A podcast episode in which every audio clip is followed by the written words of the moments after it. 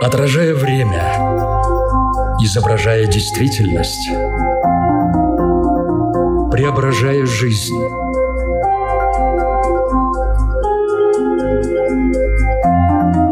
Форма выражения. Программа о том, как мы проявляем себя в этом мире.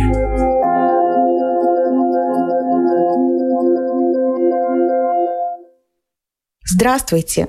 В эфире Латвийского радио 4 программа «Форма выражения». У микрофона Александра Плотникова. Сегодня мы поговорим о доверии как форме выражения нашей потребности в безопасности. В зависимости от того, насколько гармонично оно было сформировано, зависит качество нашей жизни и способность создавать близкие отношения. По сути, доверие — это фундамент нашего дома, нашего мира, на котором строятся и развиваются отношения в самых разных сферах жизни. Как и когда формируется такое качество, как доверие? В чем заключаются основные ошибки при закладке такого важного для жизни фундамента?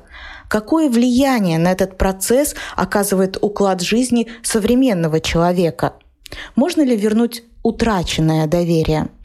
Рассматривать доверие под лупой будем вместе с экспертом программы. С нами на прямой связи из Казахстана магистр психологии, судебный экзистенциальный психолог, травматерапевт Нургуль Суюндыкова. Здравствуйте. Здравствуйте, Александра. Форма выражения. Предлагаю начать наш разговор с определения, что такое доверие. В самом начале программы я сравнила его с фундаментом дома. А какие ассоциации рождаются в этой связи у вас? Что такое доверие? Сколько психологов, столько и определения доверия. Обобщающее такое вот понятие доверие — это то, что мы и как мы даем персональный ответ в отношении мира, в отношении того, что происходит в этой жизни. Бывает доверие к внешней опоре, и бывает доверие к внутренней опоре, доверие к себе, доверие к другому, доверие вот к какому-то порядку такому мировому. Исходя из этого, мы можем сказать, что доверие — это как мы опираемся на то, с чем мы сталкиваемся.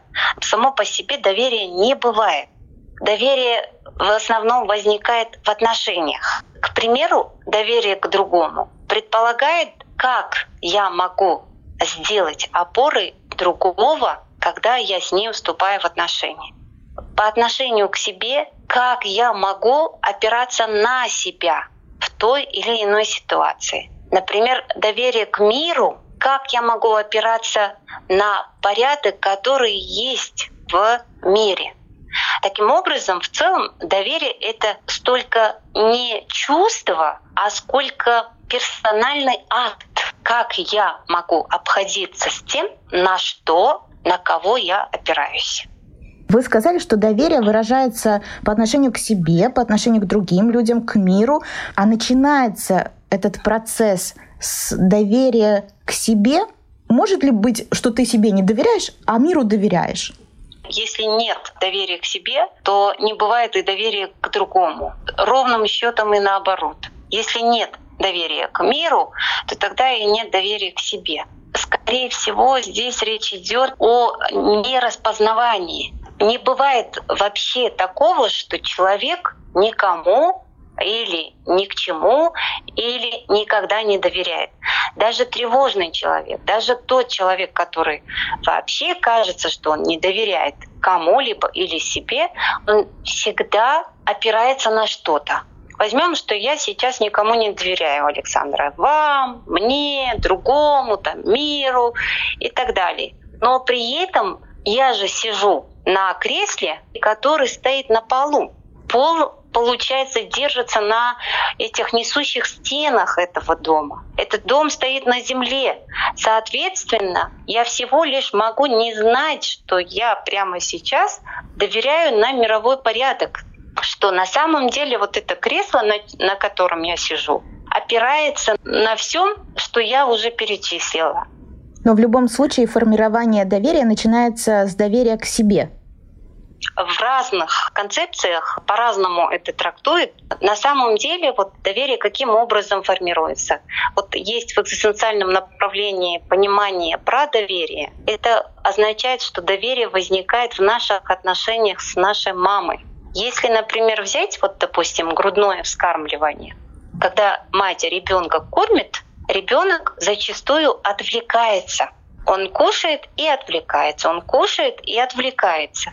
Многие ученые об этом уже писали. Ребенок отвлекается не потому, что он уже сыт, а потому что он таким образом учится доверять маме, даст ли она обратно а, грудь, например. Учится доверять отношению, которое будет ли, если он, например, сейчас будет отвлекаться. Таким образом, в целом доверие возникает у человека так скажем, с рождения, но в отношениях с кем-то. Это же не всегда, например, вот ребенок родился, но при этом бывает же, что матери нету. Тогда это возникает в отношениях с тем, кто будет удовлетворять его потребности. И исходя из этого, доверие не столько возникает в отношениях с собой, а сколько возникает в отношениях с другим. Потому что как раз-таки вот в начале нашей жизни мы достаточно уязвимы. Наши потребности удовлетворяются другими людьми. Когда я плачу или когда я а, требую что-то, когда я прошу, таким образом, как мир откликается на мои потребности, возникают определенные предпосылки Например, если у ребенка в начале своего жизненного пути была опора, была защита, было пространство, где он, например, разворачивал свою жизнь, то тогда вероятность того, что у него будет доверие такое устойчивое к себе и к миру, возрастает. А с учетом того, что в начале своего жизненного пути именно защиту, опору, пространство дает другой человек, соответственно, мы можем с уверенностью сказать, что доверие у ребенка формируется с помощью другого. Если вот эти вот определенные предпосылки были, так скажем, соблюдены, то от этого зависит в том числе его доверие к самому себе. Формирование доверия – это процесс, вы это сказали. А как долго длится именно процесс формирования? Ну, то есть это какая-то продолжительность первый год жизни, первые три года жизни или прямо на протяжении всей жизни? Когда это формируется и каким образом формируется, такого понимания нет. Почему? Потому что каждый человек есть э, отдельная планета, каждый человек есть отдельный мир. Но есть обобщающее определенное понимание. Есть несколько ступеней развития доверия, так скажем, психологические фазы. Да? Первая фаза — это примерно 3-5 лет, когда ребенок оценивает, кто заслуживает доверия на кого больше опираться, кто будет защищать, кто ему будет больше давать пространство. Понимает уже больше, так скажем, в кавычках, дружить с мамой или с папой, или с бабушкой, то есть кому доверять, как часто обнимает, как часто его защищают, как часто его кормят. Да? И следующая фаза — это примерно 5-11 лет, тогда у ребенка возникает в целом способность вступать в партнерские отношения исходя из того, что он, так скажем, нажил в отношениях э, с родителями, с теми, кто занимает это место, родительскую позицию, именно в этом возрасте у него же уже начинается определенная социальная среда. Он уже адаптируется к среде, он социализируется.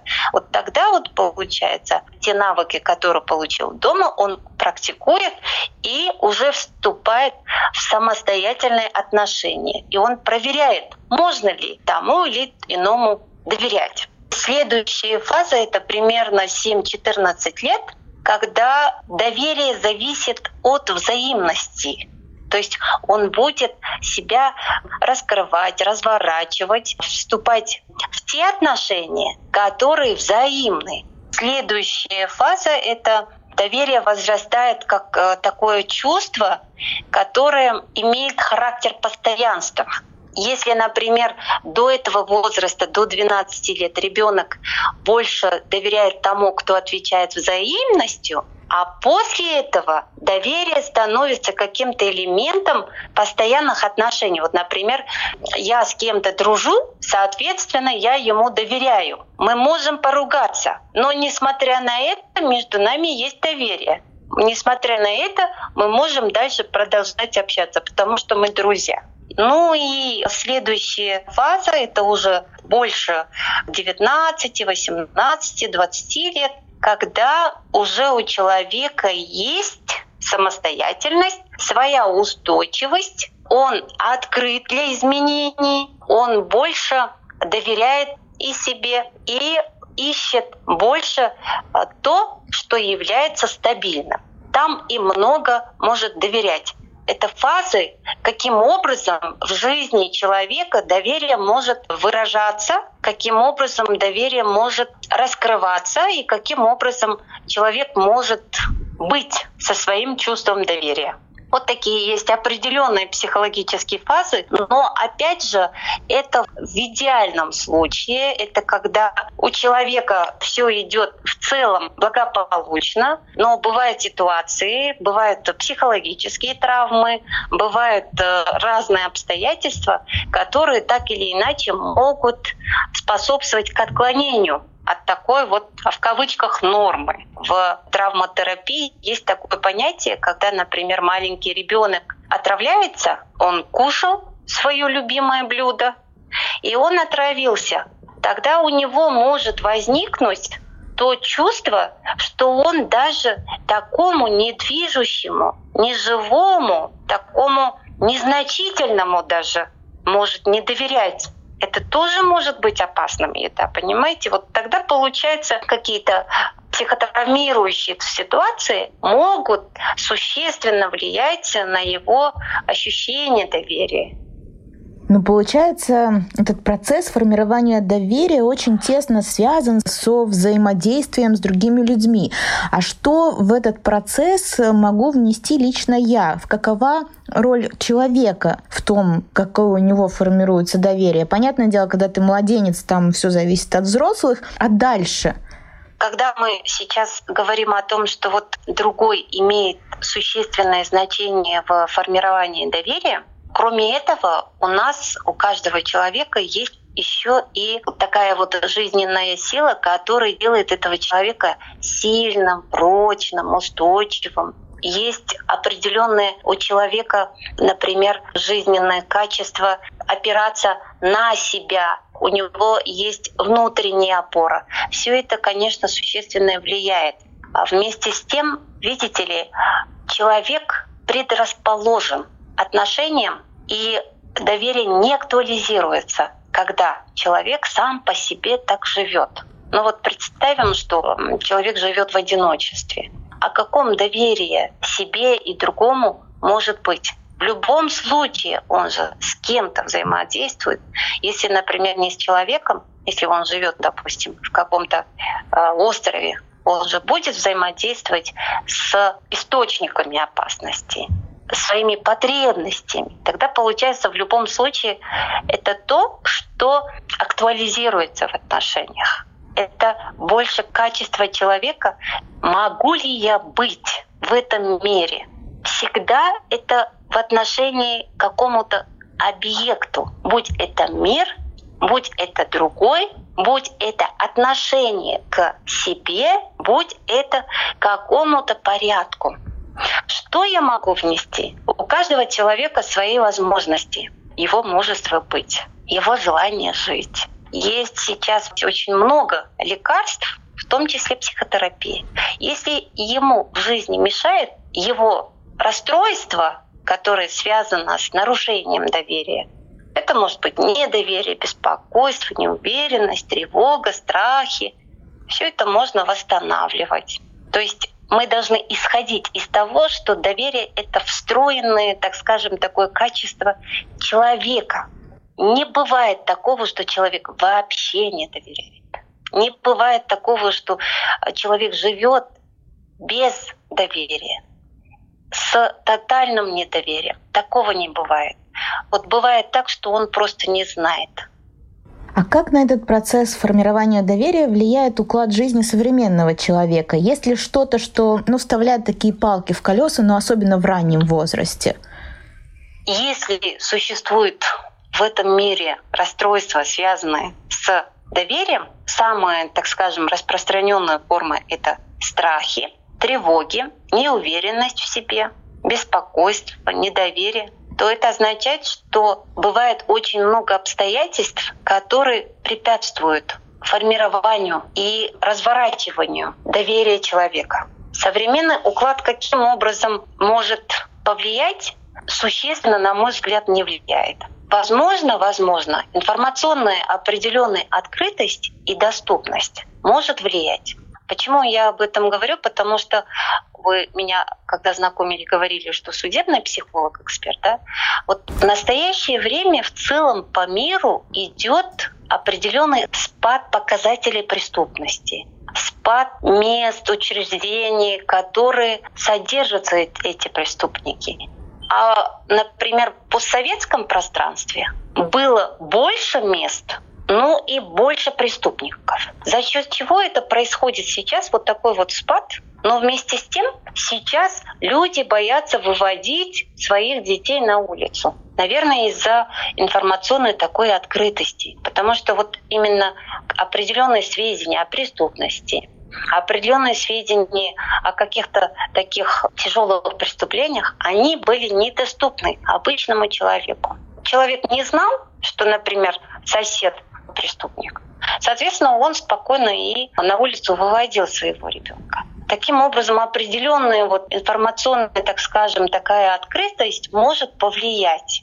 Но вместе с тем каких-то существенных жизненных обстоятельств которые могут существенно повлиять на а, доверие человека, на мой взгляд, сейчас не имеются. Еще можно, например, посмотреть, каким образом увеличилось, эм, можно, наверное, сказать, кредит доверия. Мы сейчас совершаем электронные покупки. Или сейчас вот онлайн происходят встречи, что приводит к заключению брака. Есть очень много раскрепощенности, в связи с какой-то такой э, доступности разных устройств и разных способов для жизни, которые не только упрощает, но и таким образом существенно вот улучшает качество жизни. Вот с одной стороны, вроде как информационная открытость пугает человека, а с другой стороны, получается, люди онлайн женятся. И в этой связи невозможно конкретно точно сказать, что сейчас, например, больше обстоятельств или меньше обстоятельств, которые могут повлиять. В любом случае, Наверное, есть одно обстоятельство, которое существенно влияет на чувство ощущения доверия у человека. Это, наверное, занятость родителей. Когда очень много сейчас работающих мам, которые вот вчера родили и сразу, ну, там, допустим, выходят на работу. И вот э, есть определенные этапы в жизни ребенка, когда он формирует свое отношение к миру через своих родителей, через тех, которые замещают этих родителей. И когда их просто-напросто вот очень много нет, когда ребенок, например, много оставлен, тогда он может и не очень-то быть рады этому миру. В этой связи, наверное, чуть ли не единственным обстоятельством можно назвать занятость родителей, которые могут как-то вот отобрать детство у детей. Форма выражения – Напомню, что в эфире Латвийского радио 4 программа «Форма выражения». Мы говорим сегодня о том, как формируется доверие, что это вообще такое, и можно ли вернуть утраченное доверие. Об этом поговорим вот во второй части программы. Я бы хотела еще уточнить, если вот эти родители или взрослые, которые были рядом и не справились с поставленной перед ними задачей, не заложили крепкий фундамент, можно ли добраться до него и перезаложить, перезалить, так сказать, уже более основательно в старшем возрасте? Это поддается качеству коррекции? Да? А, мы вначале говорили, что есть определенные предпосылки формированию, углублению доверия. Я еще раз напомню, это защита. Ребенок пришел в мир уязвимый, и его нужно защищать. Для разворачивания его жизни, его бытия нужно давать пространство, быть для него опорой. И когда родители не справились с этим, то в последующем это подлежит коррекции. Каким образом? Если ребенок живет в социуме, если ребенок социализирован, то кроме родителей его окружает очень много других людей это учителя, это друзья, это родители друзей. То есть есть хоть кто-то, который мог дать чувство защищенности, чувство пространства, чувство опоры. Или когда он сам справлялся с этим. Например, во время психотерапии мы очень много опираемся с одной стороны определенному такому биографическому потенциалу, когда есть хоть какое-то обстоятельство, что его защищали, что он мог кому-то доверять. А с другой стороны, человек — это не конструкция, которая не подлежит какой-то коррекции. Человек всегда динамичен.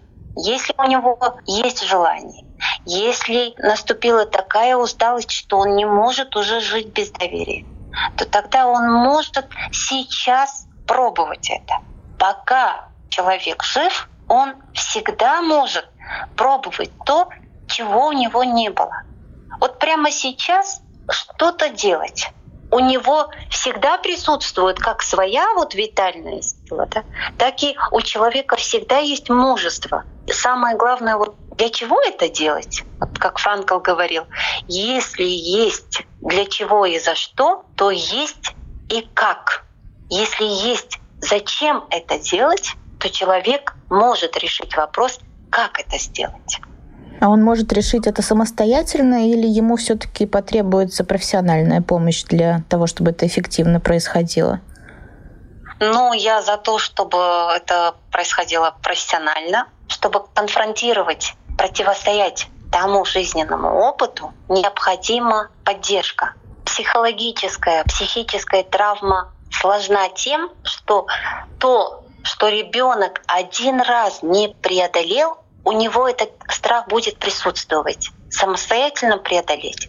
Если случилось условно в 7 лет насилие, противостоять этому насилию он, конечно, может, но это будет бесчеловечно по отношению к нему. И цена, которую он будет платить в этой жизни, будет высокая. В этой связи предполагаю, что дешевле обойдется психотерапевт. Есть ли какие-то признаки, по которым человек, который сейчас нас слушает, может распознать, доверяет он миру, нет и насколько? За что можно было бы, так сказать, ухватиться, что могло бы быть таким мерилом этого уровня доверия, степени доверия? На мой взгляд, обнаружение того, что доверяет человек или не доверяет миру, себе, не имеет перспективы. Вот я узнаю, что я, оказывается, не доверяю. Здесь важно два обстоятельства. Первое, как это мне мешает жить. Если мне это не мешает жить, то тогда зачем это изменять? Второе, человек может определить, что вроде как он думает, что он не доверяет, но он, оказывается, даже не подозревает, насколько он доверяет миру. Человеку важно задать вопрос.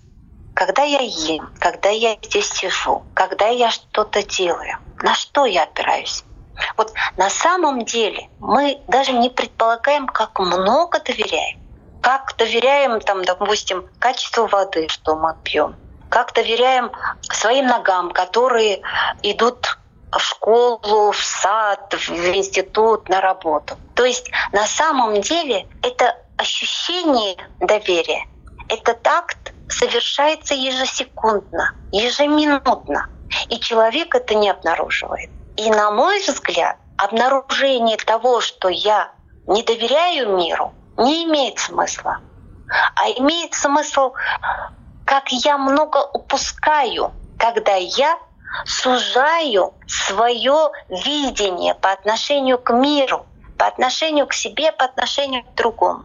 Даже то, что я ночью сплю в этой квартире, это уже доверие к другому, который в соседней квартире. Даже то, что я сегодня сплю в этой квартире, это и есть доверие к мировому порядку. То есть, мне кажется, имеет важное значение вот обнаружение того, что мы жить без доверия не то, что не можем, а это невозможно. Про некоторых людей говорят слишком доверчивые. В чем это выражается? Бывает э, видящее доверие, если можно так сказать, бывает слепое доверие. Это относится доверие к внешней опоре, то есть э, доверие к другим и доверие, так скажем, миру. То есть это не связано с доверием к себе. Вот когда мы доверяем другому, мы должны изучить, получить знания перед тем, как совершить этот акт доверия.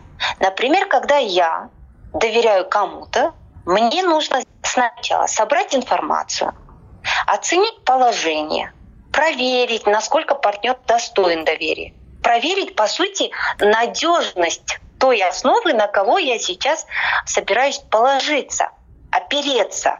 Второе — это нужно проверить себя, то есть проверить, насколько я могу доверять этому человеку, насколько я могу выдержать то, что я сейчас буду ему доверять. Когда нет этих шагов, то есть я не получаю знания, когда я сама не сверяюсь, и когда я не решаюсь пойти на этот риск, то тогда это автоматически слепое доверие. Так делают дети. Если взрослый так делает, это означает определенное нарушение, которое у него есть доверие. Непонимание, несоответствие его, так скажем, такого уровня психологического развития к той или иной ситуации. Относительно доверия есть много различных пословиц, и большинство из них сводится к тому, как важно не утратить его.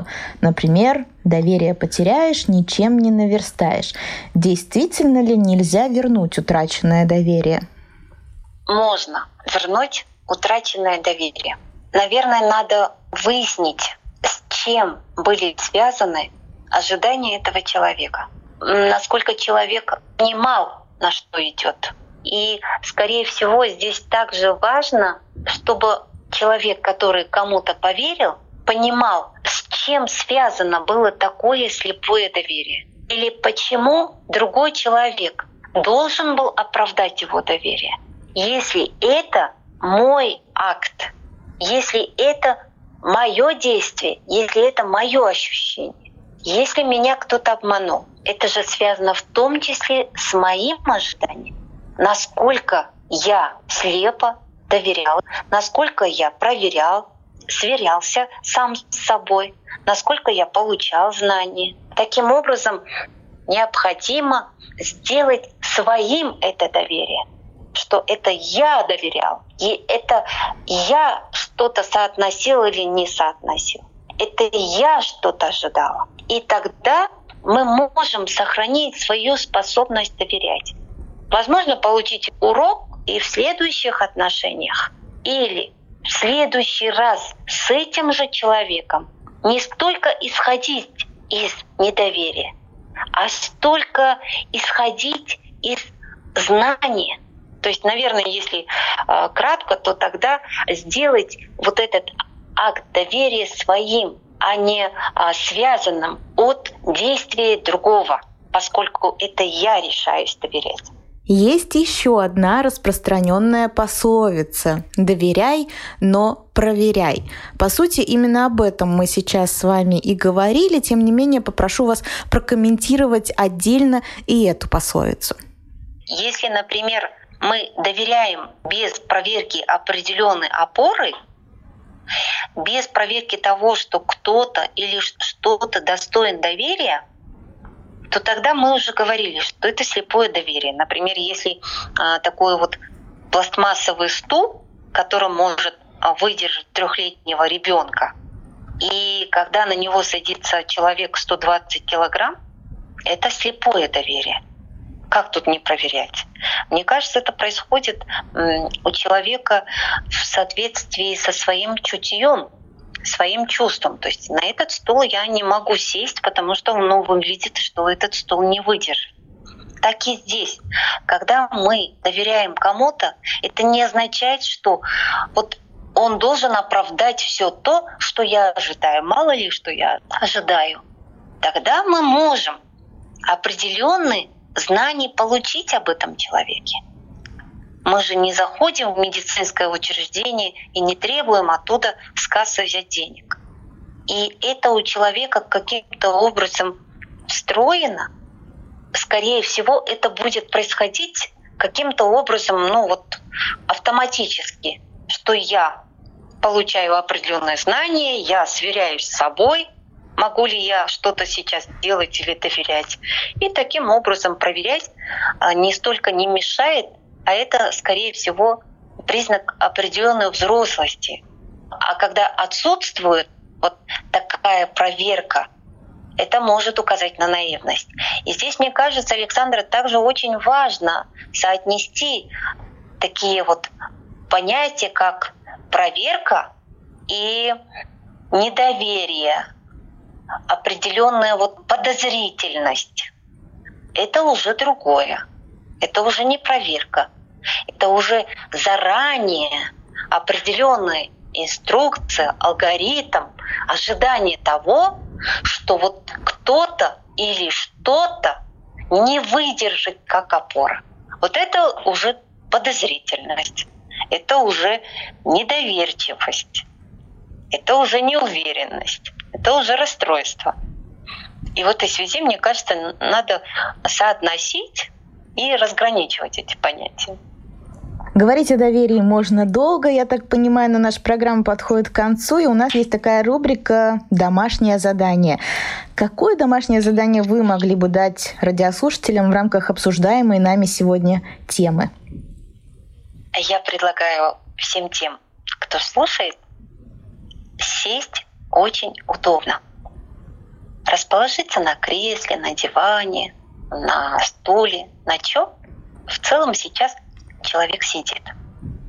Попробовать расслабиться и вступить в отношения с тем, на чем сидит. Например, я сижу сейчас на кресле. И обратить внимание на кресло, почувствовать, побыть и обратить внимание на то, как я сижу. И задать себе вопрос, как часто я обнаруживаю то, на что я опираюсь, как часто я не обнаруживаю то, что меня держит. Задать себе вопрос, вот когда я сижу на этом кресле, что меня держит, что является моей опорой.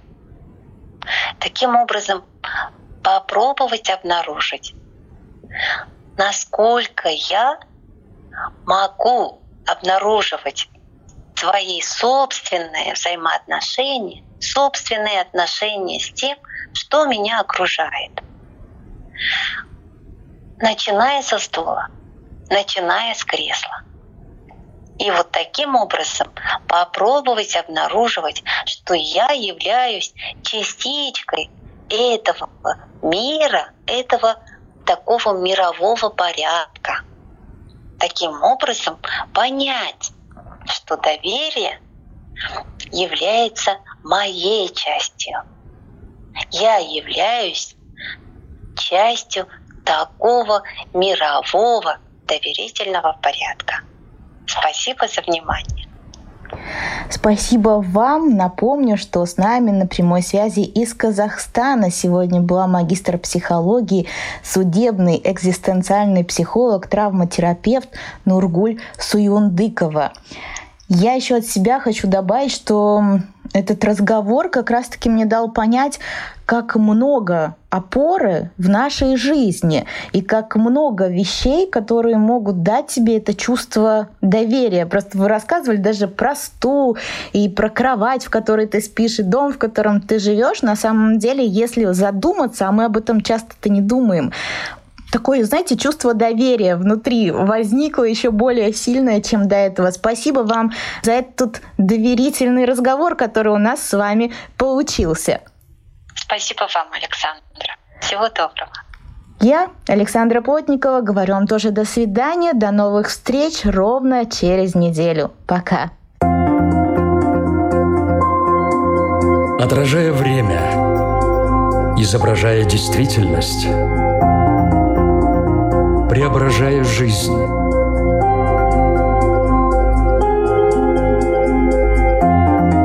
Форма выражения. Программа о том, как мы проявляем себя в этом мире.